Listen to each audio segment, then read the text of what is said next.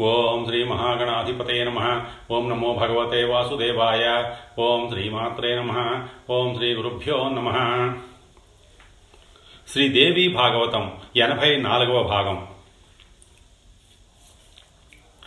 భూదాన ఫలాలు. నారాయణ మహర్షి భూదాన హరణాది మహాపాపాలు ఏవేవో చెప్పావు. అవి ఏమిటి? ఏ రకంగా పాపాలయ్యాయి? వాటి ఫలితాలేమిటి? ఇంకా ఏమైనా పాపాలున్నాయా? వాటి ప్రతీకారం ఏమిటి? విస్తరంగా తెలియజేస్తే నా బోంట్లు జాగ్రత్త పడతారు అని నారదుడు అభ్యర్థించాడు. నారాయణుడు అందుకున్నాడు. బ్రహ్మనందన నిరంతరం సంధ్యావందనం చేసుకునే విభ్రుడికి ఒక జానెడు నేల దానం చేసినవాడు జన్మాంతంలో కైలాసం చేరుకుంటాడు. శివమందిరంలో నివసిస్తాడు. సస్యలక్ష్మితో విరాజిల్లే భూమిని దానం చేసినవాడు ఆ భూమిలో రేణువులు ఎన్ని ఉన్నాయో అన్ని సంవత్సరాల పాటు వైకుంఠంలో నివసిస్తాడు. అగ్రహారాన్ని గాని భూమిని గాని ధాన్యాన్ని గాని నైష్టికుడైన బ్రాహ్మణుడికి దానం చేస్తే సకల పాపాల నుంచి ఆ క్షణంలోనే విముక్తి లభిస్తుంది. దాతృ ప్రతిగ్రహీతలిద్దరూ తరిస్తారు. దేవి సాన్నిధ్యం పొందుతారు. భూదానానికి సాక్షిగా ఉండి ఆమోదించిన సజ్జనుడు పుత్ర మిత్ర సమన్వితంగా వైకుంఠం చేరుకుంటాడు. తాను ఇచ్చినది గాని పరులు ఇచ్చినది గాని భూదానాన్ని అపహరించిన వాడు సూర్యచంద్రులున్నంతకాలం నరకంలోనే హింసలు అనుభవిస్తూ ఉంటాడు. వాడి వంశం గర్భదరిద్రులై అంతరిస్తుంది. గోవులు తిరిగే దారిని తటాకాలను భూదానంగా సమర్పించేవాళ్ళు కుంభీపాక అసిపత్ర నరకాలలో నూరు దివ్య వత్సరాల పాటు లేదా పద్నాలుగు ఇంద్రులు గతించేదాకా యమయాతనలు అనుభవిస్తారు. పంచపిండాలను ఉద్ధరించకుండా వెళ్ళి పరుల నూతిలో స్నానం చేసేవాడు రౌరవానికి పోతాడు. కాముకుడై రాత్రిపూట రహస్యంగా నేల మీద వీర్యస్ఖలనం చేసుకునేవాడు రేణువుకి ఒక సంవత్సరంగా రౌరవంలో నరకయాతన అనుభవిస్తాడు. అంబువాచిగా ఉన్నప్పుడు భూమిని దున్నినవాడు కృ కృమిదంశ నరకానికి పోయి నాలుగు యుగాల పాటు పరితపిస్తాడు. పూడుకుపోయిన ఇతరుల నూతిలో నుయ్యి తవ్వించి నాది అన్నవాడు పూడుకుపోయిన చెరువులో చెరువు తవ్వించి నాదన్నవాడు తప్తకొండంలో పడతాడు. పుణ్యఫలం మాత్రం ఆ మొదటి దాతలకే దక్కుతుంది. ఇతరుల చెరువుల్లో నుంచి మట్టిని తొలగించి వాటిని ఉపయోగంలోకి తెచ్చేవాడు రేణు ప్రమాణ సంవత్సరాల పాటు బ్రహ్మలోకంలో నివసిస్తాడు. తండ్రికి రాజుకి పిండ ప్రదానం చెయ్యకుండా శ్రాద్ధకర్మలు ముగించినవాడు నరకానికి పోతాడు. వట్టి నేల మీద దీపం వెలిగించినవాడు ఏడు జన్మల దాకా గుడ్డివాడవుతాడు. ఏ ఆచ్ఛాదనాలేని వట్టి నేల మీద శంఖాన్ని పెడితే వాడికి జన్మాంతరంలో కుష్ఠరోగం వస్తుంది. అలాగే ముత్యం మాణిక్యం రత్నం బంగారం మణులు వీటిని కూడా పట్టి నేల మీద ఉంచకూడదు. అలా ఉంచిన వాళ్ళు ఏడు జన్మలకి అంధులవుతారు. శివలింగాన్ని గాని శివామూర్తిని గాని ప్రజాద్రవ్యాలను గాని కనీసం ఆకునైనా అడ్డం వేసి ఉంచాలే తప్ప వట్టి నేల మీద ఉంచిన వాళ్ళు శతమనవంతరాలు కృమి భక్షకులు అవుతారు. అలాగే యంత్రాలను పువ్వులను తులసీ దళాలను నేల మీద ఉంచకూడదు. ఉంచితే నరకానికి పోతారు. జపమాల కర్పూరము గోరోచనము గంధపు చెక్క రుద్రాక్ష దర్భలు పుస్తకం యజ్ఞోపవేతం వీటిని వట్టి నేల మీద ఉంచడము నరకహేతువే. యజ్ఞం చేసి ఆ నేలను పాలతో అలకనివాడు ఏడేడు జన్మలకి నరకంలోనే ఉండిపోతాడు. భూకంపం వచ్చిన రోజున గాని గ్రహణం నాడు గాని భూమిని తవ్వినవాడు జన్మాంతరంలో అంగవికలుడవుతాడు. నారద భూమి అంటే సమస్త ప్రాణికోటికి పుట్టిల్లు. మహాభవనం ఇది కశ్యపుడి సొత్తు. కనుక కాశ్యపి అని పేరు. ఇది అచల ఇది స్థిర. చరాచర జీవజాలాన్ని భరిస్తోంది అనంతకాలంగా. అందుచేత విశ్వంభర. పృథుకన్య కాబట్టి పృథివీ అయ్యింది. విశాలంగా పృథు రూపంలో ఉంటుంది కనుకను ఆ పేరు ఏర్పడింది. నారాయణ మహర్షి పృథివీ వృత్తాంతాన్ని మనోహరంగా వినిపించావు ధన్యుణ్ణి చేశావు. ఇంకా గంగావతరణ గాథను వినాలని ఉంది. సరస్వతి శాపం వల్ల గంగాదేవి భారత భూమికి అవతరించింది కదా. స్వయంగా విష్ణుపది అయిన ఆ పరమ పావన స్వరూప ఎలా ఎప్పుడు ఎక్కడ అవతరించిందో ఆ క్రమమంతా తెలుసుకోవాలని ఉంది. అది పుణ్యప్రదము పాపఘ్నమును కనుక అనుగ్రహించు అని నారదుడు కోరాడు. నారాయణుడు యథావిధిగా ఆరంభించాడు. గంగావతరణ గాథ. హిరణ్యగర్భతనయ సూర్యవంశంలో సగరుడు అనే మహారాజు ఉన్నాడు. అతడికి వైదర్భి వైదర్భి శైబ్య అని ఇద్దరు భార్యలు. శైబ్యకు అసమంజుడు అనే కుమారుడు జన్మించాడు. వైదర్భి సంతానం కోసం శివుణ్ణి ఆరాధించింది. శివుడి అనుగ్రహంతో గర్భిణి అయ్యింది నూరేళ్ళు మోసి ఒక మాంసపిండాన్ని ప్రసవించింది. ఆ పిండాన్ని చూసి వైదర్భి చలించిపోయింది. దారుణంగా విలపిస్తూ శివుణ్ణి ఛానించింది. శివుడు బ్రాహ్మణ రూపంలో వచ్చి ఆ పిండాన్ని అరవై వేల తునకలు చేసి ప్రాణాలు పోశాడు. అందరూ మహాబలపరాక్రమ సంపన్నులైన పుత్రులు అయ్యారు. ఒక్కొక్కడు గ్రీష్మ మాత్నాండుడిలా ప్రజ్వరిల్లుతున్నారు. ఒకనాడు కపిల మహర్షి శాపం వల్ల అందరూ భస్మమైపోయారు. సగరుడు దుఃఖం పట్టలేక రాజ్యం వదిలిపెట్టి అరణ్యాలకు వెళ్ళిపోయాడు. గంగానదిని ఆ భస్మరాశులపై ప్రవహింపజేస్తే తన సోదరులు సజీవులవుతారని తెలుసుకున్న అసమంజుడు గంగాదేవి కోసం తపస్సు ప్రారంభించాడు. లక్ష సంవత్సరాలు తపస్సు చేసి కాలధర్మం చెందాడు. అతడి కొడుకు అంశుమంతుడు అదే దీక్షతో తపస్సు కొనసాగించాడు. అతడు ఒక లక్ష సంవత్సరాలు తపస్సు చేసి గతించాడు. అటుపైని అతడి పుత్రుడు భగీరథుడు తపస్సు చేశాడు. ఇతడికి శ్రీకృష్ణుడు కోటి సూర్యప్రభలతో దర్శనమిచ్చాడు. దిభుజుడై మురళీధరుడై కిశోర గోపవేషంలో త్రిమూర్తి సంస్థుతుడై దర్శనమిచ్చిన ఆ స్వేచ్ఛామయ పరబ్రహ్మను పరిపూర్ణతమ ప్రభువును చిరునవ్వులు చిందిస్తున్న ఆ నిర్లిప్త నిర్గుణ పరప్రకృతిని చూస్తూనే భగీరథుడు మోకరెల్లి భక్తి ప్రపత్తులతో స్తుతించాడు. తన వాంఛితాన్ని విన్నవించాడు. సగరపుత్రులను ఉద్ధరించి వంశాన్ని తరింపజేయమని ప్రార్థించాడు. అప్పుడు శ్రీకృష్ణ పరమాత్మ గంగాదేవిని ఆజ్ఞాపించాడు. హే గంగే సరస్వతీ శాపం ఉంది కదా. వెంటనే బయలుదేరి భారత భూమికి అవతరించు. సగరపుత్రులను ఉద్ధరించు. ఇది నా నా ఆజ్ఞ.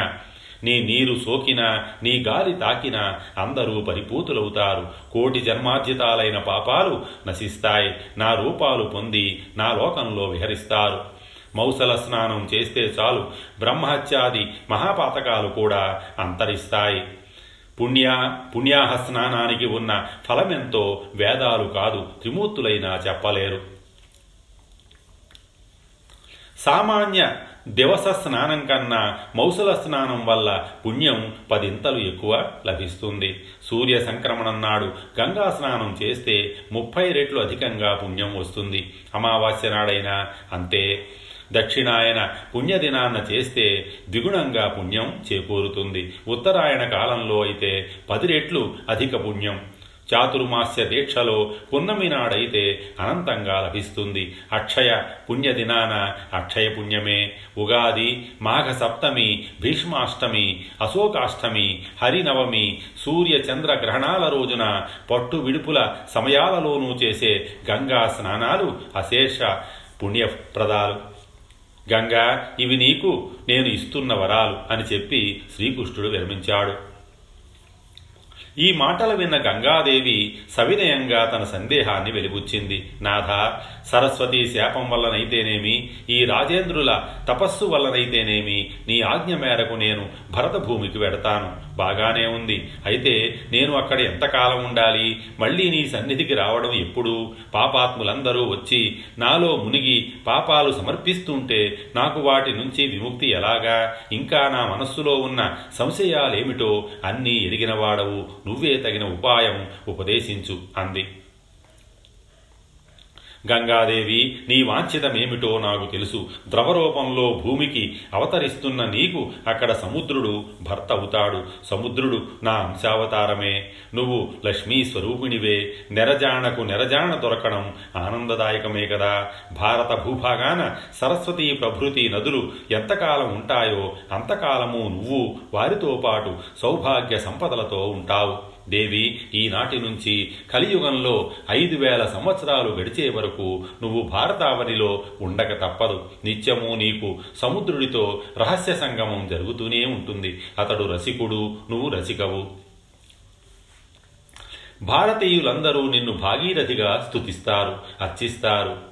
కణవ శాఖోక్త పద్ధతిలో ధ్యానిస్తారు పూజిస్తారు. నిన్ను స్తుతించిన వారికి అశ్వమేధ ఫలం లభిస్తుంది. స్తుతించలేక దర్శించలేక యోజనాల దూరం నుంచే గంగా గంగా అంటే చాలు. అతడు పాప విముక్తుడై వైకుంఠం చేరుకుంటాడు. గంగా గంగేతి యో బ్రూయాత్ యోజనానాం శతైరపి ముచ్యతే సర్వపాపేభ్యో విష్ణులోకం సగచ్చతి. వెయ్యి మంది పాపాత్ములు నీలో మునగని ఒక్క విష్ణు భక్తుడు మునిగితే చాలు. నువ్వు మళ్ళీ పరిపోతవు అవుతావు. ఎన్ని శవాలు నీలో తేలినా విష్ణు మంత్రోపాసకుడి స్నానంతో పాప ప్రక్షాళన అవుతుంది. దోషాలన్నీ తొలగిపోతాయి. నువ్వు అహమోచనకు అధిష్టాత్రివి. నిన్ను తలుచుకుంటూ ఏ నదిలో ఏ రేవులో మునిగినా అది గంగాతీర్థమే అవుతుంది. నీ రేణువు సోకితే చాలు. మహాపాతకి కూడా పరిపూతుడవుతాడు. జ్ఞానులు నా నామాన్ని జపిస్తూ నీలో మునిగి ప్రాణాలు వదిలితే సరాసరి నా సాయుధ్యం పొందుతారు. నాకు శాశ్వతంగా పార్షదులవుతారు. ఎంతో పుణ్యం చేసుకున్నవాడి శవమే నీలో కలుస్తుంది. అతడు సరాసరి వైకుంఠం చేరుకుంటాడు. అతడికి సారూప్యం ఇచ్చి పార్షదుణ్ణి చేసుకుంటాను. తెలియక అజ్ఞానంతో నీలో మునిగిన నీలో ప్రాణాలు విడిచిన అతడికి సాలోక్యం ఇస్తాను. పార్షదుణ్ణి చేస్తాను. నీ పేరు జపిస్తూ ఎక్కడ ప్రాణాలు విడిచినా వారికి కూడా శాశ్వతంగా సాలోక్యం అనుగ్రహిస్తాను. రత్నాల పల్లకీలో గోలోకానికి తోడుకొని పెడతాను. నా మంత్రాన్ని ఉపాసించేవారు నాకు నివేదన చేసి భుజించేవారు ముల్లోకాలను పవిత్రం చేయగల సమర్థులు. వారిని ఇలాగే రత్నాల పల్లెకిలో గోలోకానికి తీసుకువెడతాను. వారి బంధువులు వారి పెంపుడు జంతువులు వారి సేవకులు అందరికీ ఇదే మన్నన జరుగుతుంది. ఇలా శ్రీకృష్ణుడు గంగాదేవిని ఊరడించి భగీరథ ఈ గంగాదేవిని భక్తితో స్తుతించు శ్రద్ధతో అర్చించు అన్నాడు. భగీరథుడు భక్తి శ్రద్ధలతో స్తుతి పూజనలు నిర్వహించాడు. కౌధుమ శాఖోక్తంగా సామవేద మంత్రాలతో మళ్ళీ మళ్ళీ స్తుతించాడు. శ్రీకృష్ణ పరమాత్మను స్థుతించి ప్రణమిల్లాడు. గంగాదేవి స్థుతించి నమస్కరించింది. శ్రీకృష్ణుడు అంతర్ధానం చెందాడు. అని నారాయణ మహర్షి చెప్పగానే భగీరథుడు చేసిన పూజా విధానాన్ని స్థుతిని తెలియజెప్పమని నారదుడు అభ్యర్థించాడు. నారద భగీరథుడు స్నానం చేసి ధౌత వస్త్రాలు ధరించి శుచిగా నిత్యక్రియలు అనుష్ఠించి ఏకాగ్ర చిత్తంతో భక్తితో దేవషట్కాన్ని ఆరాధించి అప్పుడు గంగాదేవిని స్థుతించాడు విఘ్న వినాశం కోసం గణేశ్వరుణ్ణి ఆరోగ్యం కోసం సూర్యుణ్ణి శౌచం కోసం అగ్నిని లక్ష్మి కోసం విష్ణువును జ్ఞానం కోసం శివుణ్ణి ముక్తి కోసం శివానీని పూజించాలి. ఈ ఆరుగురు దేవతలను ముందుగా పూజించిన వాడికే ఏ పూజ చెయ్యడానికైనా అధికారం లభిస్తుంది. లేకపోతే విషమ ఫలితాలు తప్పవు. गणेशं च दिनेशं च वह्निं विष्णुं शिवं शिवां सम्पूज्य देवषट्कं च सोऽधिकारी च पूजने गणेशं विघ्ननाशाय आरोग्याय दिवाकरं वह्निं शौचाय विष्णुं च लक्ष्यर्थं पूजयेन्नरः शिवं ज्ञानाय ज्ञानेशं शिवां च मुक्तिसिद्धये सम्पूज्यैतान् लभेत् प्राज्ञो व्यपरीतमतोऽन्यथा కణవ శాఖోక్తమైన గంగాధ్యానం ప్రా పాప ప్రణాశకం. గంగాదేవి తెల్ల కలువలాగా ఉంటుంది. కృష్ణమూర్తి నుంచి ఆవిర్భవించింది కృష్ణ తులియ. అగ్నిజ్వాల లాంటి అంశుకాన్ని ధరిస్తుంది. రత్నభూషణాలు అలంకరించుకుంటుంది. ఒక్కసారిగా శరత్ పూర్ణిమ చంద్రబింబాలు నూరు ఉదయించినంత ఆహ్లాదకరంగా ఉంటుంది. చిరునవ్వులు పండిస్తూ ఉంటుంది. ఎప్పుడూ యవ్వనంలోనే ఉంటుంది. నారాయణ ప్రియ శాంత స్వరూప సౌభాగ్య సమన్విత విశాలమైన కబరీభారం అందులో మాలతి పుష్పమాలికలు చెక్కిళ్ళ మీద సింధూర చందన కస్తూరి బిందువులతో మకరిక పత్రాలంకరణ దొండపండుల్లాంటి పెదవులు ముత్యాల కోవలాంటి పలువరుస అందమైన ముఖం అందమైన బొట్టు అందమైన కన్నులు క్రీగంటి వాలుచూపులతో మరింత మనోహరంగా ఉంటుంది. ఉన్నతమైన వక్షస్థలం విశాలమైన జగనభాగం మెట్టతామరల వంటి పాదాలు వాటికి రత్నపాదుకలు లత్తుకతో పారాణిదిద్దిన పాదాలు దేవేంద్రుడి శిరస్సు మీద ఉన్న మందార పుష్పం నుంచి జారిపడిన ఎర్రని మకరంద బిందువుతో పారాణి దిద్దుకున్నట్టుంటుంది. సురసిద్ధ మునీంద్ర గణాలు సమర్పించిన అర్ఘ్యాలతో ఆర్ద్రంగా ఉండే పాద పద్మాలు తపస్సుల శిరస్సులు అనే తుమ్మెదలు బారులు తీరి మూగే పాదపద్మాలు ముముక్షువులకు ముక్తిప్రదాలు. బుభు రుభుక్షువులకు భోగప్రదాలు. వరేణ్య వరద భక్తానుగ్రహకారిణి శ్రీ విష్ణు పదదాత్రి విష్ణుపది అటువంటి గంగాదేవికి నమస్కరిస్తున్నాను అనే ధ్యాన శ్లోకాలతో ఆ త్రిపథగను ధ్యానించాలి. షోడశోపచారాలు చెయ్యాలి. ఆసన పాద్య అర్ఘ్య స్నాన అనులేపన ధూప దీప నైవేద్య తాంబూల శీతోదక వసన భూషణ మాల్య గంధ ఆచమనీయ తల్ప సమర్పణలు షోడశోపచారాలు. ఆసనం పాద్యమర్ఘ్యం చ స్నానీయం చానులేపనం ధూపం దీపం చ నైవేద్యం తాంబూలం శీతలం జలం వసనం భూషణం మాల్యం గంధ మాచమనీయకం మనోహరం సుతల్పం చ దేయానేతాని షోడశ. వీటిని చేసి భక్తితో సాష్టాంగ నమస్కారం చెయ్యాలి. ఇలా పూజ చేస్తే అది అశ్వమేధ ఫలాన్ని ఇస్తుంది. నారద ఇరవై ఒక్క శ్లోకాలలో విష్ణుమూర్తి చేసిన గంగాస్తవం మరింత పుణ్యప్రదం. ఆలకించు. శివుడి సంగీతానికి పరవశించిన విష్ణుమూర్తి శరీరం నుంచి ఆవిర్భవించింది. రాధా శరీరం నుంచి జాలువారిన జలంతో వరదగట్టింది సృష్టి కన్నా ముందు గోలోకంలో రాసమండలంలో శంకరుడి సన్నిధానంలో జన్మించింది.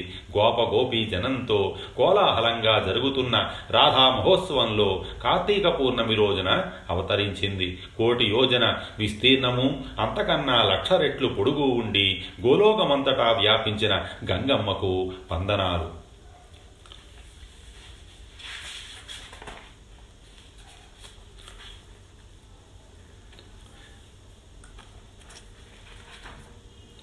అరవై లక్షల యోజనాల విస్తీర్ణము అంతకు నాలుగు రెట్లు పొడవుగా వైకుంఠంలో వ్యాపించిన గంగమ్మకు దండాలు. ముప్పై లక్షల యోజనాల విస్తీర్ణము అంతకు ఐదు రెట్లు పొడవుగా బ్రహ్మలోకంలో ప్రవహించే గంగమ్మకు ఏటికోళ్ళు అంతే విస్తీర్ణము అంతకు నాలుగు రెట్లు పొడవుతో శివలోకంలో సంచరించే గంగమ్మకు నమస్సులు. ఇలాగే ధ్రువలోక చంద్రలోక సూర్యలోక తపోలోక జనలోక మొహర్లోక కైలాస ఇంద్రలోక పాతాళలోకాలలో ప్రవహించే గంగాదేవి గంగాదేవికి నమోవాకాలు. ఇంద్రలోకంలో మందాకినిగా పాతాళంలో భోగవతిగా కీర్తింపబడే గంగాభవానికి నమస్కారాలు. ఒక క్రోశ మాత్ర విస్తీర్ణంతో అక్కడక్కడ ఇంకా క్షీణించి అలకనందగా భూలోకంలో ప్రవహించే గంగమ్మకు డింగిడీలు. సత్యయుగంలో పాల నురువులాగా త్రేతాయుగంలో వెన్నెలలాగా ద్వాపరయుగంలో మంచి గంధంలాగా కలియుగంలో నీళ్ళలాగా స్వర్గంలో మాత్రం అన్ని యుగాల్లోనూ పాలలాగా ప్రవహించే గంగమ్మకు నతులు. గంగా జలకణాన్ని రవ్వంత స్పృశిస్తే చాలు పాపాత్ములకు కూడా జ్ఞానోదయమవుతుంది. కోటి జన్మల పాపాలు నశిస్తాయి. బ్రహ్మహత్య మహాపాతకం కూడా అంతరిస్తుంది. జలప్రభా కలౌ యా చ నాన్యత్ర పృథివీతలే. స్వర్గే చ నిత్యం క్షీరాభా తాం గంగాం ప్రణమామ్యహం. ఎత్తోయకణికా సర్స్ ఎత్తోయకణికా స్పర్శే పాపినాం జ్ఞాన సంభవ బ్రహ్మహత్యాదికం పాపం కోటి జన్మార్జితం దహేత్. నారద ఈ గంగా లహరిని నిత్యం భక్తితో పఠించి గం గంగమ్మను అర్చించిన వారికి అశ్వమేధయాగ ఫలం దక్కుతుంది. అనడంలో ఎటువంటి సందేహము లేదు. సంతానం లేని వారికి సంతానం కలుగుతుంది. అవివాహితులకు వివాహమవుతుంది. రోగులకు ఉపశమనం రోగ విముక్తి లభిస్తాయి. మూర్ఖుడు కూడా పండితుడవుతాడు యశస్వి అవుతాడు. ప్రాతకాలంలో పఠిస్తే దుస్వప్న దోషాలు నశిస్తాయి. గంగా స్నాన ఫలం దక్కుతుంది. శ్రీకృష్ణుడి ఆజ్ఞ ప్రకారం భగీరథుడు ఇదే స్తోత్రాన్ని చేసి గంగానదిని తన వెంట తీసుకువెళ్ళాడు. సగరపుత్రుల చితాభస్మాల మీద ప్రవహింపజేశాడు. వెంటనే వారందరూ వైకుంఠానికి చేరుకున్నారు. భగీరథుడు తెచ్చాడు గనుక అప్పటి నుంచి ఈ నదికి భాగీరథి అనే పేరు ఏర్పడింది. బ్రహ్మనందన ఇది గంగావతరణ గాథ. పుణ్యప్రదం మోక్షప్రదం. ఇంకా ఏమేమి కథాసారాలు తెలుసుకోవాలనుకుంటున్నావో అడుగు చెబుతాను అని ముగించాడు నారాయణ మహర్షి.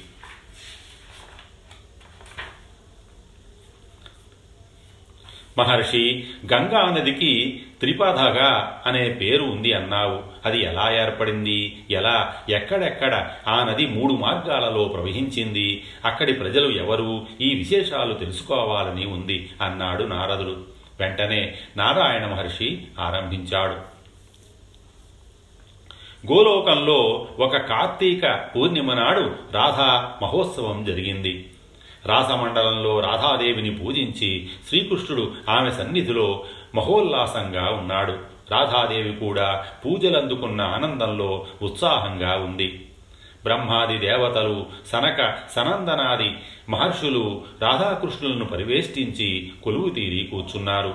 అంతలోకి సరస్వతీదేవి తన వీణను శృతి చేసి కృష్ణస్థుతి రూపమైన సంగీతాన్ని అత్యద్భుతంగా వినిపించింది. అందరూ సంతోషించారు కానుకలు కురిపించారు. బ్రహ్మదేవుడు రత్నహారాన్ని శివుడు మణిహారాన్ని కృష్ణుడు కౌస్తుభహారాన్ని రాధాదేవి మాణిక్యహారాన్ని నారాయణుడు మరో మనోహర మాలికను లక్ష్మి కనక కుండలాలను దుర్గాదేవి బ్రహ్మభక్తిని ధర్ముడు ధర్మబుద్ధిని అగ్నిదేవుడు పరిశుభ్ర వస్త్రాన్ని వాయుదేవుడు మణినూపురాలను కానుకలుగా మెచ్చి సమర్పించారు.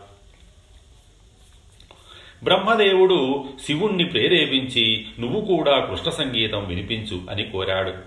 శివుడు విజృంభించి గానం చేశాడు. శ్రోతలందరూ పరవశించి మైమర్చిపోయారు. శిలాప్రతిమలైపోయారు. ఆ పారవశ్యం నుంచి నెమ్మదిగా తేరుకొని కళ్ళు తెరచి చూసేసరికి గోలోకమంతా జలమయమై కనిపించింది.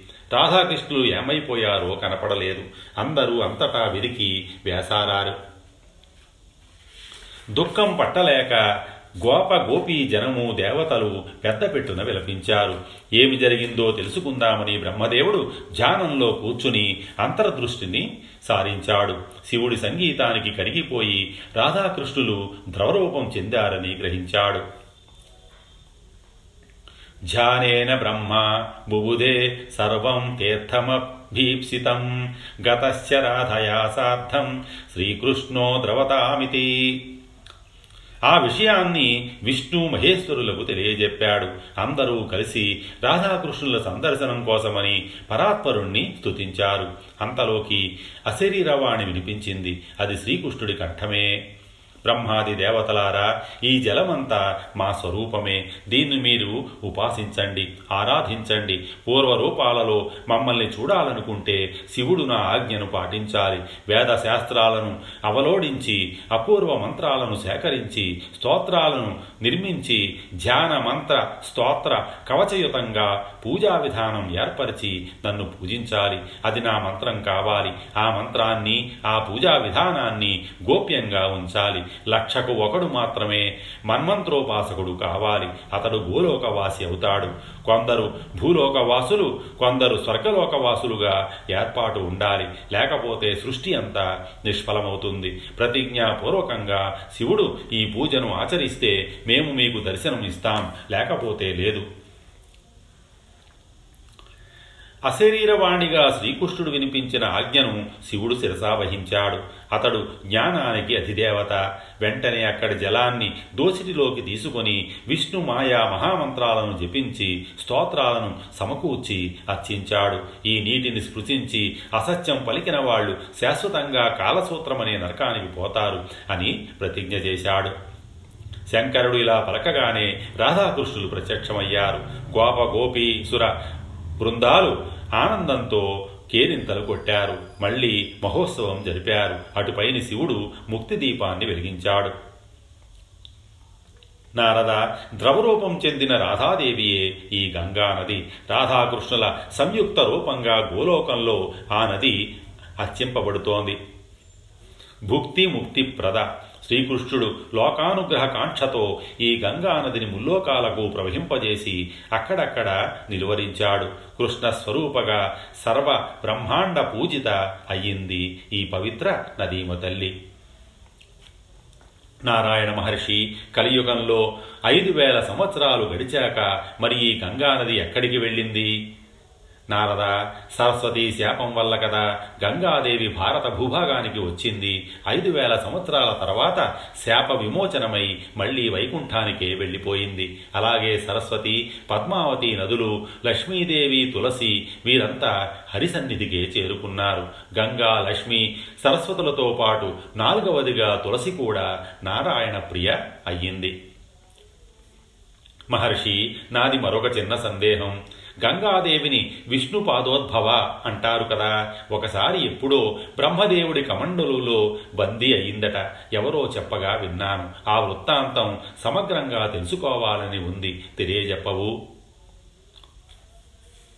స్వస్తి. శ్రీ ఉమా ఉమామహేశ్వర పరబ్రహ్మ అర్పణమస్తు